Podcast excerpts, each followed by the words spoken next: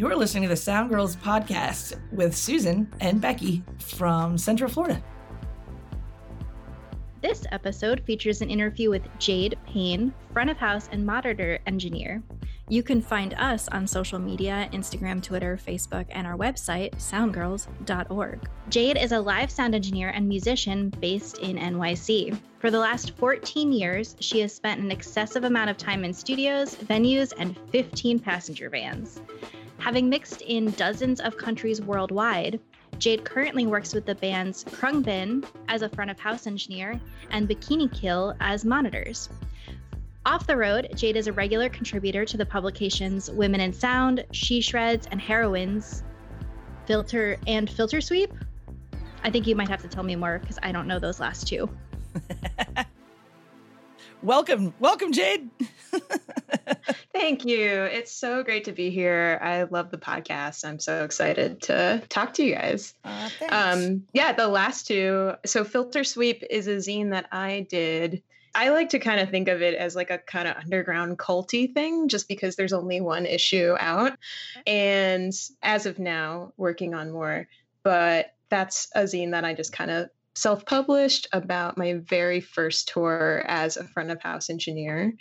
Cool at the time I thought it would be cool to document it.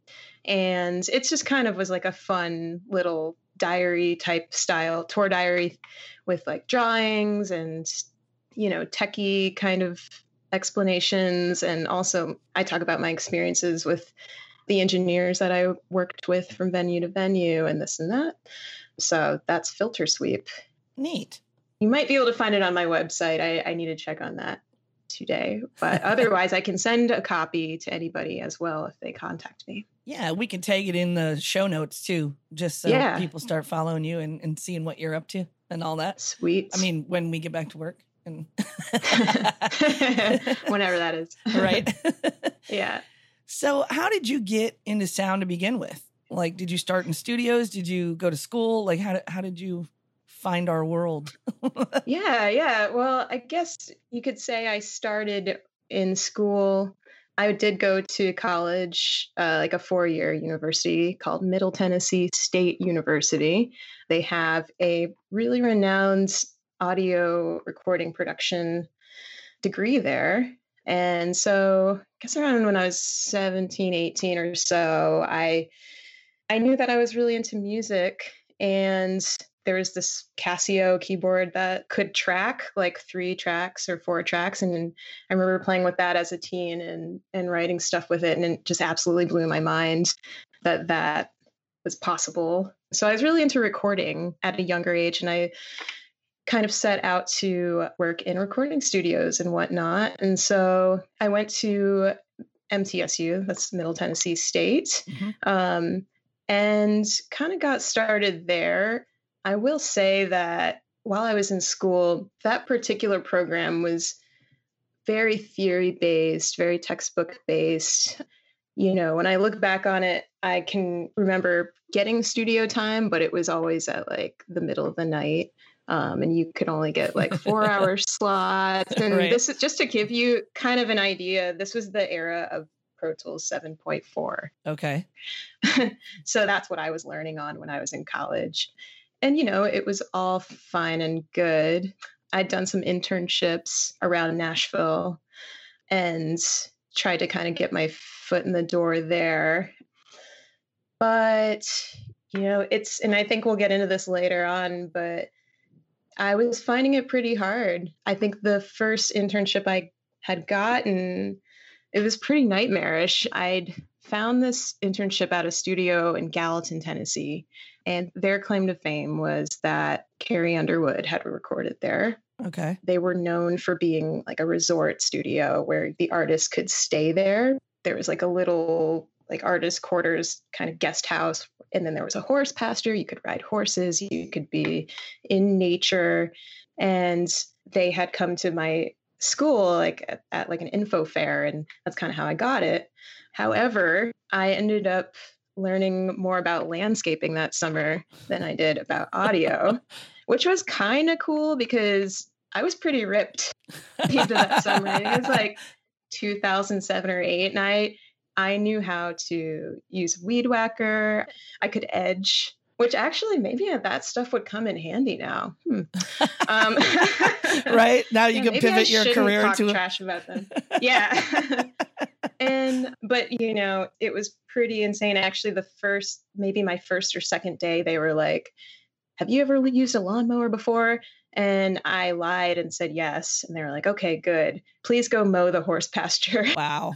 and so I remember showing up like awkwardly in like, you know, what I thought would be like, you know, a good studio like intern costume. Or I don't even, it, it felt like a costume to me because it was like slacks and like maybe some nice shoes that I got, JC Penney's or whatever. And, and, but then I was like covered in mud and sweat at the end of the day and it was just totally ridiculous so that was kind of my first and oh yeah there's so many i remember i got a i was building cables in the shed it was like 90 something degrees in there for them. And uh wow. I got like a earplug stuck in my ear like a foam earplug because i was weed whacking and then building cables. And i had to get my supervisor to come get the foam earplug out of my ear. Just a lot of a lot of goofy moments.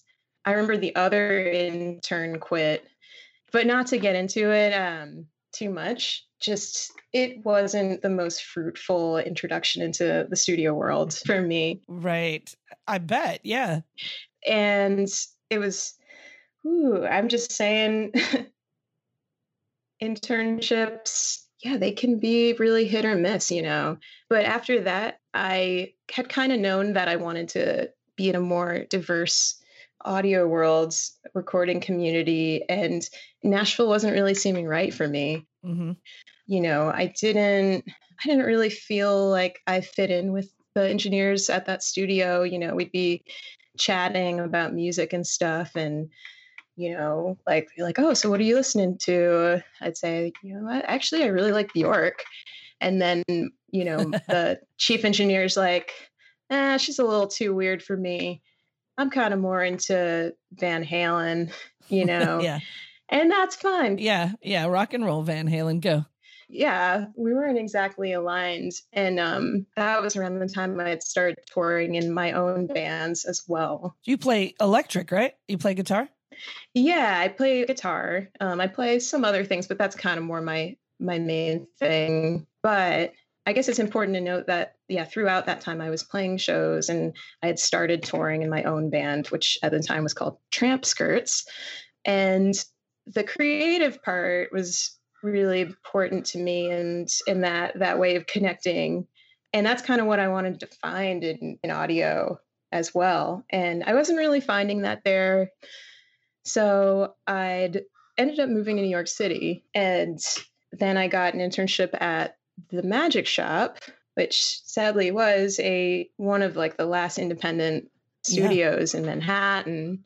Um, been around for decades, and that was pretty awesome. Was that more realistic to what you had thought an internship would be like? And you know, once you got to New York City, you know. Yeah, definitely. It was more realistic. It was more you know, it's like, okay, they've actually recorded records here that I know and that I i I respect and love, you know, and yeah, whether it's yeah, like Paul Simon to you know, just like recent more like indie stuff, you know, Sonic yeah. Youth.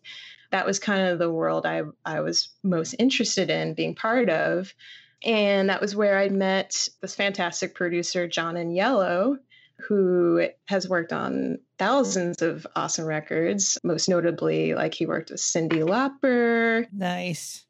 I can't even begin the list, but um, a lot of great records.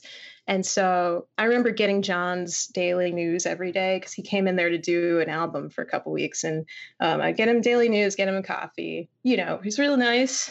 After the two weeks, he's like, you know what?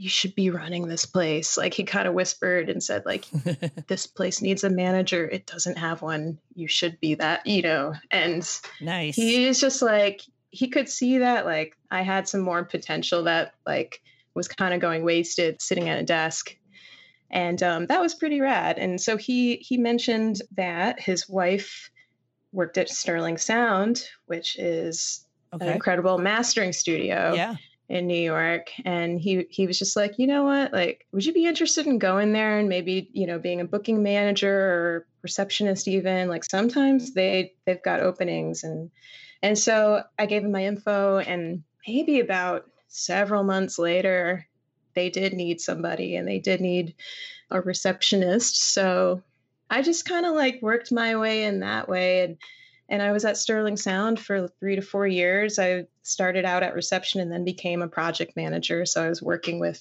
engineers and booking the sessions. And I was every chance I could get just geeking out with our technical engineers, asking them questions yeah. about the gear and and this and that because that's ultimately what I really cared about. You know, it was really exciting to be there and seeing that that stage of like a record getting made we have like a vinyl late uh lacquer cutter there as well and oh, i was sweet. always yeah ray janos it's our lacquer cutter and one kind of fun thing i like to do if i'm in a record store is i like to randomly pick up a record and take it out and so the master lacquer cutter is always going to etch a scribe number into the lacquer just to identify what cut that is. You know, sometimes they do mm-hmm. recuts, and so they they just assign it a little serial number, and then yeah. they they if it's a you know mastering house might have a little mic like you can only see this with a magnifying glass. Um, they might have a, their own stamp that they stamp into it. And then the lacquer cutter will just initial their names. That's cool. So sometimes I'll go to a record shop and see if I can find Ray Janos because it'll be RJ. And I guarantee you, if you collect vinyl, you probably have a record that says RJ on it. That's awesome. Just because Sterling Sound's been around cool. since the 70s and yeah. And he's been there for a while as well. And so I loved picking up all these little like Easter eggs of, of knowledge while I was there. I thought it was super fun to pick up CDs, vinyl, and just like look at the mastered by. And it was always somebody that was at our studio and that felt pretty cool. So I bet. And then even in New York, when I got to New York, I I had found folks to play music with and I'd found a community there creatively, mostly through volunteering with the Willie Mae Rock and Roll Camp for Girls. Um, okay. And it was there where I met uh, Mindy Abovitz, who she created Tom Tom Magazine. Yeah. She works with the rock and roll camp as well. Um, she's also an audio engineer. And so we met real quickly and we she was the reason I got the internship at the magic shop. You know, she's like, Oh, you gotta you gotta know my friend Jessica Thompson. She's a mastering engineer, magic shop. They need more women in there. Like, you know, and so it was it was awesome to kind of be like taken in under the wings of these awesome folks through that organization, the Rock and Roll Camp. Are you familiar with that? Like, should I, the Rock and Roll Camp for Girls? Uh, a little bit, but uh, I was going to say some of our listeners might not be familiar with it. So, yeah, go ahead and explain that a little bit. Yeah, totally. The Rock and Roll Camp for Girls is it's an organization that began in Portland, I believe around 2000. So this is something that's been around for decades uh, now, and it's now worldwide. And it started just with this camp in Portland, Oregon. Is it the same girls' rock camp that I've done? I wonder if it's all the same. It thing. is possible. So they all operate now under an alliance. It's called the Girls Rock Alliance. So that yeah, I'm sure it was. But there's now other types of rock camps that are, you know, not that you know, there's the School of Rock, like a lot of people know about that. Yep. But the rock and roll camp for girls, Sound Girls Rock Camp. yeah, it's it's pretty rad because and this is something I've volunteered for since I was 18. I'm 33 now. And just through that community, I've just been able to like form bands with people and just kind of politically, it's kind of just oriented in a very like social justice kind of way trying to give voices to like marginalized young folks, you know, particularly women, trans folks, particularly of color. That's great. And it's really just transformed over the years. And I've been able to network just with like other women that are around, you know, kind of my generation that do rad shit, you know, like Mindy yeah. and, you know, one of the bands I played in for a while in New York, I met them there. And so yeah, I've I've always been involved with the rock and roll camp. I've taught audio workshops there. I've done more like focus classes on circuit bending. I've done that with them at one point. That's a, a kind of another side thing I've been into is kind of tinkering maker stuff like circuit bendy things and yeah i've i've read uh some of your articles that you've written, uh, one in particular about like a pedal with compression and how yeah. you dial in compression and that kind of stuff. And I thought, man, you explain it so well.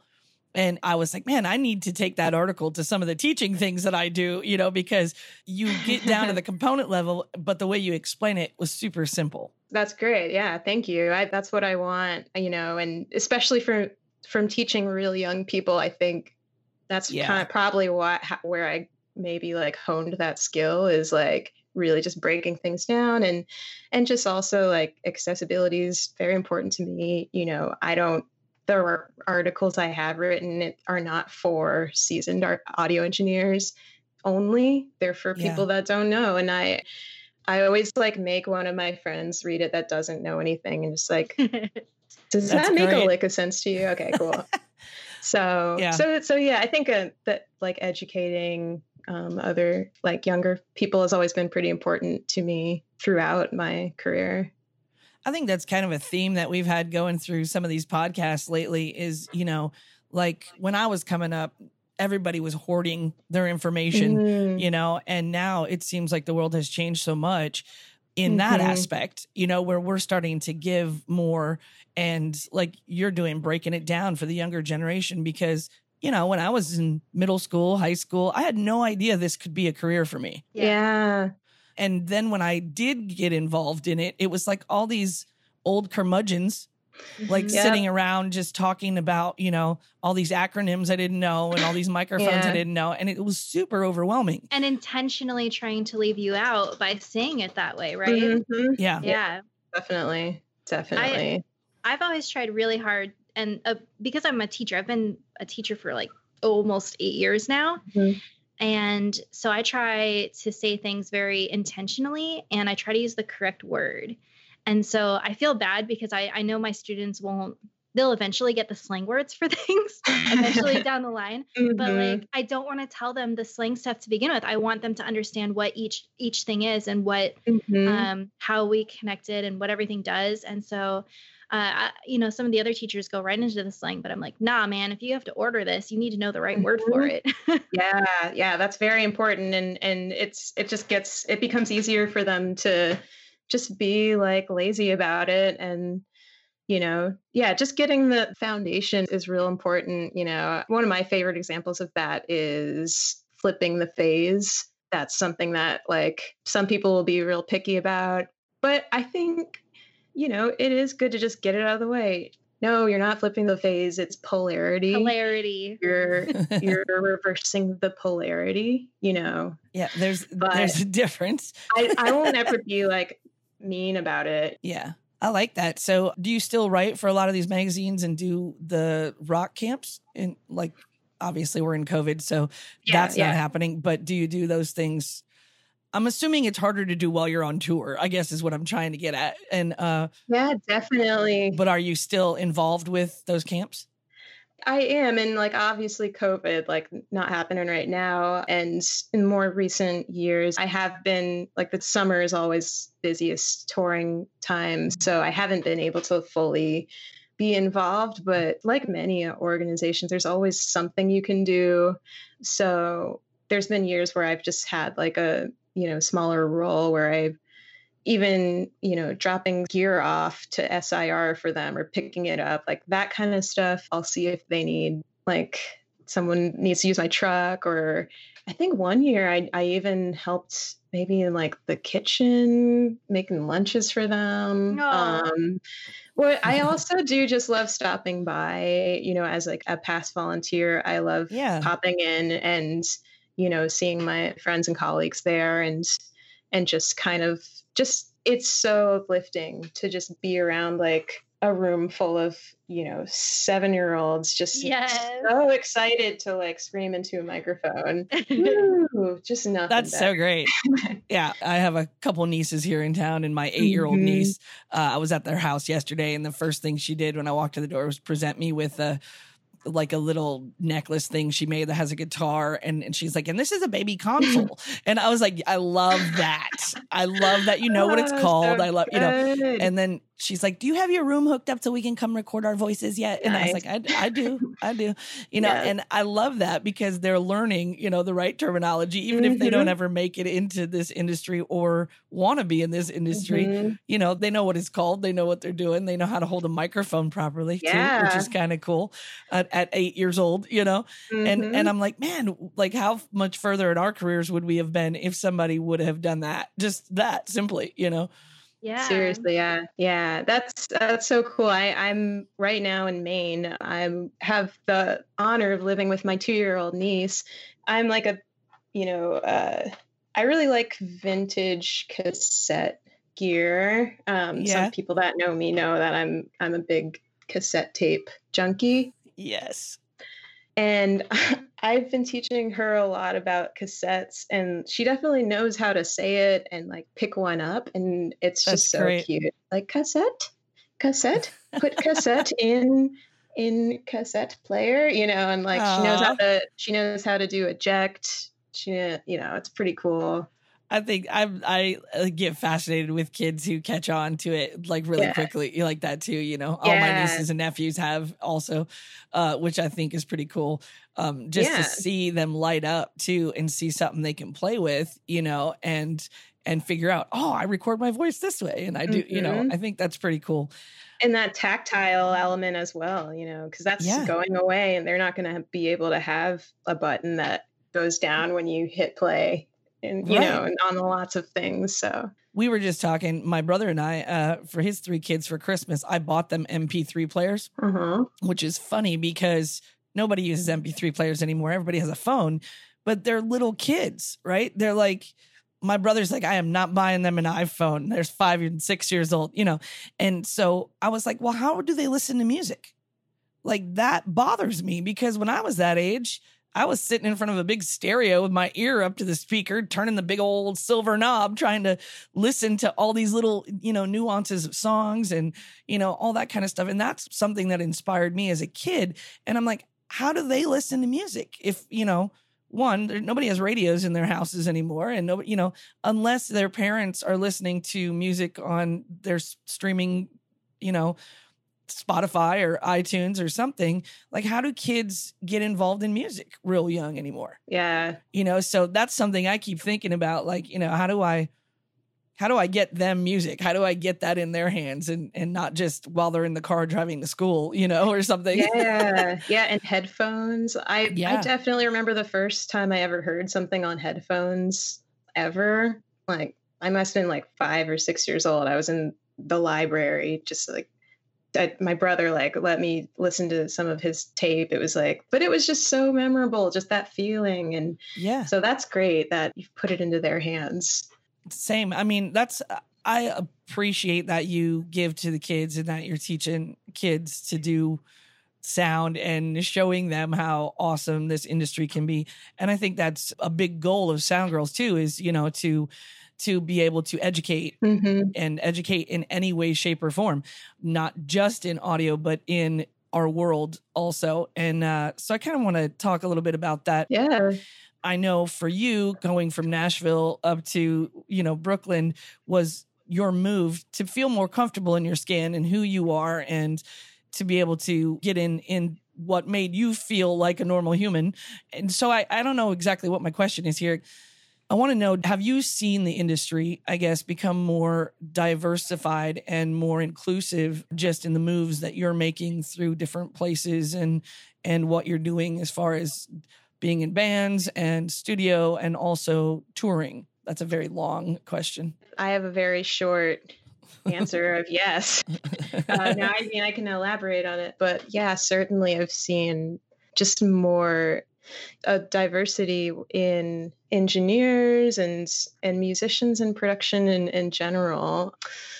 The live part of my career is you know still only like a chunk of like my whole studio musician kind of thing um, so in the last several years though i've definitely noticed and especially being able to travel internationally as well mm-hmm. things are different and depending on where you are depending on like just what the political climate is of that country. But but yeah overall i think i have seen a positive change. Like i see more women i see more black women black men in venues that i go into. That's awesome. Definitely still always more room for improvement. Hopefully not always uh, but there is. Right I was going to say I, there is, yeah, room for improvement, definitely. And I was actually shocked on the last tour I did that I didn't run into more women. Mm-hmm in like uh, theaters and you know these performing arts centers and mm-hmm. stuff and i talked to susan about it i was irritated that there wasn't more women in in uh, say like tech director roles or production management roles and like leadership roles i guess but i was seeing the change of oh look there's more than one woman in this theater. Mm-hmm. yeah yeah yeah. You know or or there is a woman in the theater or there is a you know binary person or non-binary persons and, and there are uh you know some people of color you know which that has changed what i've seen in the last like five years definitely. Yeah that's awesome. Yeah. Yeah i noticed i've always thought like scandinavia is super progressive with that kind of stuff um, at least on the basis of gender not necessarily race but there's a venue called vega in copenhagen and i remember that was like the first venue I'd ever worked at that there's just all women. That's awesome. Everything that could be staffed, not even just production. It was just like, but I, I loved how normal that felt there. You know, it was like, oh yeah, you know, this is, this is just what's up, you know? Yeah. And so, yeah, you know, it's, I guess we can really only talk about the US. That's where we are, you know. But yeah, I'd love to see us get past this point of like it being some kind of a spectacle or like a whoa yeah you know if you see like you know a woman working in on the crew or like you know we've all like i'm sure had that pointed out to us like you know someone comes up yeah. to you you know i you know like i've never seen anyone like you doing this wow like how yeah. does that feel you know and it's like i've also been thinking a lot about the 5% statistic. Me too. I'm real curious about that because I I know that it comes from AES, right? Yeah. Yeah. Okay. And so surely like not every single engineer that should be counted in that is part of AES, you know. And I like to I have like a bit more optimism. I it's got to be more, I think, you know. And correct me if it, if if you know the source of that but I'm like, at least by now, it shouldn't it be more? I do have the source of that, and I can pull that up for us. Okay, yeah, I'm, um, I'm interested in that. It's from. I've heard that number for a while. Yeah, me too. I'm interested if it's changed. The five percent was a 2000 AES Women Audio Committee estimate. And then in 2016, AES did a survey and said that 7% of its members were women, but they feel like that members. number is incomplete because participants could opt out of reporting their gender. Mm-hmm. And then, according to Women's Audio Mission, they think that that number is probably lower than 7%. So, there's not really a main, like a, a fully comprehensive study mm-hmm. that's been done. Uh, other things that I've read are the CEO of Shure a couple of years ago give a talk for the women's pan- women's panel or some something like that. She thinks it's more like the STEM fields, which is about 35% or 30% in STEM. Mm. So she thinks it might be closer to that percentage, but that's yeah. also representing women who aren't just audio engineers, but are also like stage managers or video departments, mm-hmm. stuff like mm-hmm. that. So it could be a huge goal, but I've done a lot of research on like women who work in film sound and mm-hmm. who work as like sound designers, and those numbers are even lower than 5%. percent mm hmm like we're talking like 2% for those. So yeah, wow. it's real hard. It's, it's a low. real hard kind of pool to like capture. And Yeah, but I, I still am optimistic. I mean, I, am not a member. I don't even think I'm officially a member of AES, so I'm not included in that. You right, know, right. That's all I'm saying. I just I feel like there's a lot of folks that aren't really in that kind of bubble, but um, yeah, of like kind of more um, formally recognized audio engineers.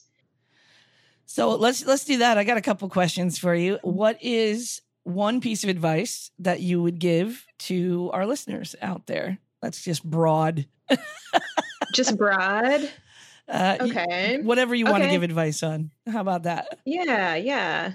Um, well, this is just something that's been fresh on my mind just within everything going on. I would say if you found yourself out of work, out of a job with no end in sight, just remember that you know your entire identity is not does not only live in your place of work does not only mm-hmm. exist in what your job is meaning when i say job i mean something you get paid to do. I think that capitalism really teaches us to invest too much in and identify with like what we do to make a living um, not that, that there's mm-hmm. anything wrong with that. I certainly do. You know, I'm very identified in, you know, being a touring engineer and doing that whole thing.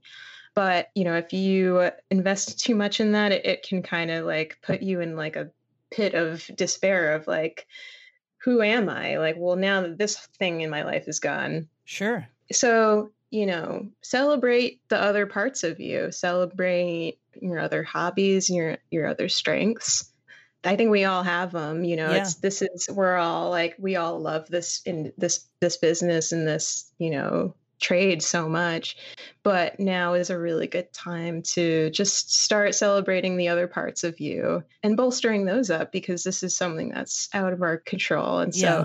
that certainly helped me out a lot throughout this whole period. Is you know just saying like you know it's okay to not be like fully what your job is, you know? Yeah. And I think that's something that even when we do go back to work, that is good to remember. It's like the whole putting your eggs in one basket thing. Right. Try to be balanced and, you know, work on just celebrate yourself and give yourself some love and care now. Definitely. Thank you so much for that. I, I think that's a very wise bit of information for all of us, you know, because I think as creative people and most of us that do this for a living, you know, our passion is directly related to what we do. And finding another passion uh, seems impossible because this yep. is it, you know, and we found it, you know. And uh but I think I think it's out there. I think there are places and things you can do that you'll be passionate about as well. Yeah, and they're they're there. You you might just not know it. They're inside you. You might have put it on the shelf for a while. It's like for me, I've been finding a lot of joy in bird watching, especially since I've been in in Maine. That's and awesome. a lot of my friends know that about me because I've been I don't I've just been directing my all of the rage and anger I feel about what's going on with our government and like the loss of work. I've been directing that into getting the squirrels away from my bird feeders. That's been kind of like a real That's fun a great kind of way to handle yeah. It. Yeah, and and uh, doing a little engineering, you know, it's like what can I what can I construct to you know prevent them from getting yeah. up there, and you know that's been kind of like good, and just connecting with my environment you know, is a good to, way to be grounded. Yeah, absolutely. I've been trying to build a bike for about six months here. Susan actually offered to come build my bike because her and, and her boyfriend and fiance are uh, riding their bikes now. And so she's like, let's come fix yours. And I was like, yeah, let's do it. And, but first, I'm I told you guys I, am on a cleanse. I'm getting my health mm, lined yep. up. You know, I'm trying to get back in the gym or work from home in the gym, which is mm-hmm. hard for me. I like to go to the gym. Uh, yeah. So, so I bought some of those little rubber band straps, you know, and I'm doing the things I can because that to me, I mm-hmm. can I can get passionate about that, you know, and about being yeah. healthier, so that when we do get back to work, you know, I'm I'm back on the road and I'm not dying out there just because mm-hmm. I've yeah. been I've been over 20 times today. Absolutely. Yeah, Absolutely. I'm feeling super weak just not actually doing anything physical at work and just being everything on the computer. It's Mm-hmm. it sucks. It just I Yeah. feel so lazy and I'm not trying to be, but there's not really anything else for us to do Yeah. when it's Yeah. online learning. Yeah, I know. It's it's that's that's so real. It's so real.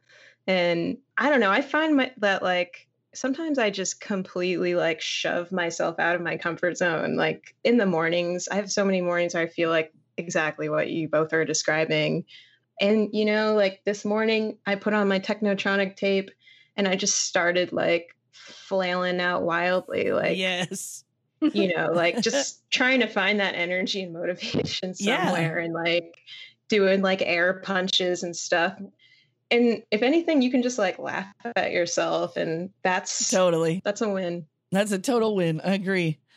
So we have a question we ask everybody, and so uh, I'm going to ask you, what is your favorite go-to beverage? And that can be any kind of beverage. Oh wow, I'm so glad you asked me this. Kombucha. Kombucha all day, every day. Yeah, I love it. I quit coffee while I was working at Sterling Sound. I was at, you know, that was like kind of my desk job and transitioned to matcha tea. And that was just awesome. And anyway, I can still get the same like uplifting effect from these teas. But the best thing about kombucha is that it's fizzy, it's cold, and kinda there's just like an, yeah. And so uh, that's where some people are like, nah, because I love that. I love the sour kind of Mhm. fermented kind of thing. I've always loved sour beer. It's just so good, and the flavors are endless. And so the tours I've gone on, where I've been lucky enough, where the tour manager emails and asks what I want on the rider, I always say kombucha, and I think that's really it. That's funny. I don't know if I could ever get rid of the coffee thing. I just, I love coffee, yeah, fair, fair. Yeah. but I like kombucha too, like certain kinds, like you were saying, like the sour flavor thing. I love that. So I, I can, Yeah. get, I can get behind the kombucha. And the thing is, since I don't drink coffee, like I do need some kind of sugar thing. And kombucha does that for me. My morning grab and go is like, yeah, it's got to have some th- kind of sugar in it. but kombucha is like, it's not all like hippy dippy healthy. I'm not saying that. It's it's some of it, you know, it's got like a lot of other stuff in it. But that works for me. And I've now I've had time to like start brewing it myself. Got these two bottles. The listeners can't see, but I'm holding up two uh, Grolsch style bottles that I'm gonna nice. That's so cool. ferment and flavor my i just started doing this and i'm excited about it i think i'm gonna try uh maybe like a tamarind turmeric Mm. cardamom is gonna be my first favorite Yeah. flavor Man, we might have like roadie kombucha coming out or Yeah. something here. yeah yeah Get- get your Yeah, own it's- line. it's, it's, really cool it's, the whole way it all works it's with the scoby and the you know it's just this little alien blob, bacteria blob growing. I love it. I love it. That's awesome. Yeah. Cool. Well, that's all the time we have for today. But it was awesome to talk to you and get to know you, Jade, and for your advice and for what you do with the kids and everything. Thank you so much for just being an awesome sound human. Thank you so much, Jade. This was great. Had so much to talk to both of you. Thanks for having me. Awesome. Thanks for talking. Bye bye. The EQL directory amplified the careers and achievements of women working behind the scenes in audio and production, powered by Soundgirls in partnership with Spotify. Thank you for listening to the Soundgirls podcast. You can find out more information on the website, soundgirls.org.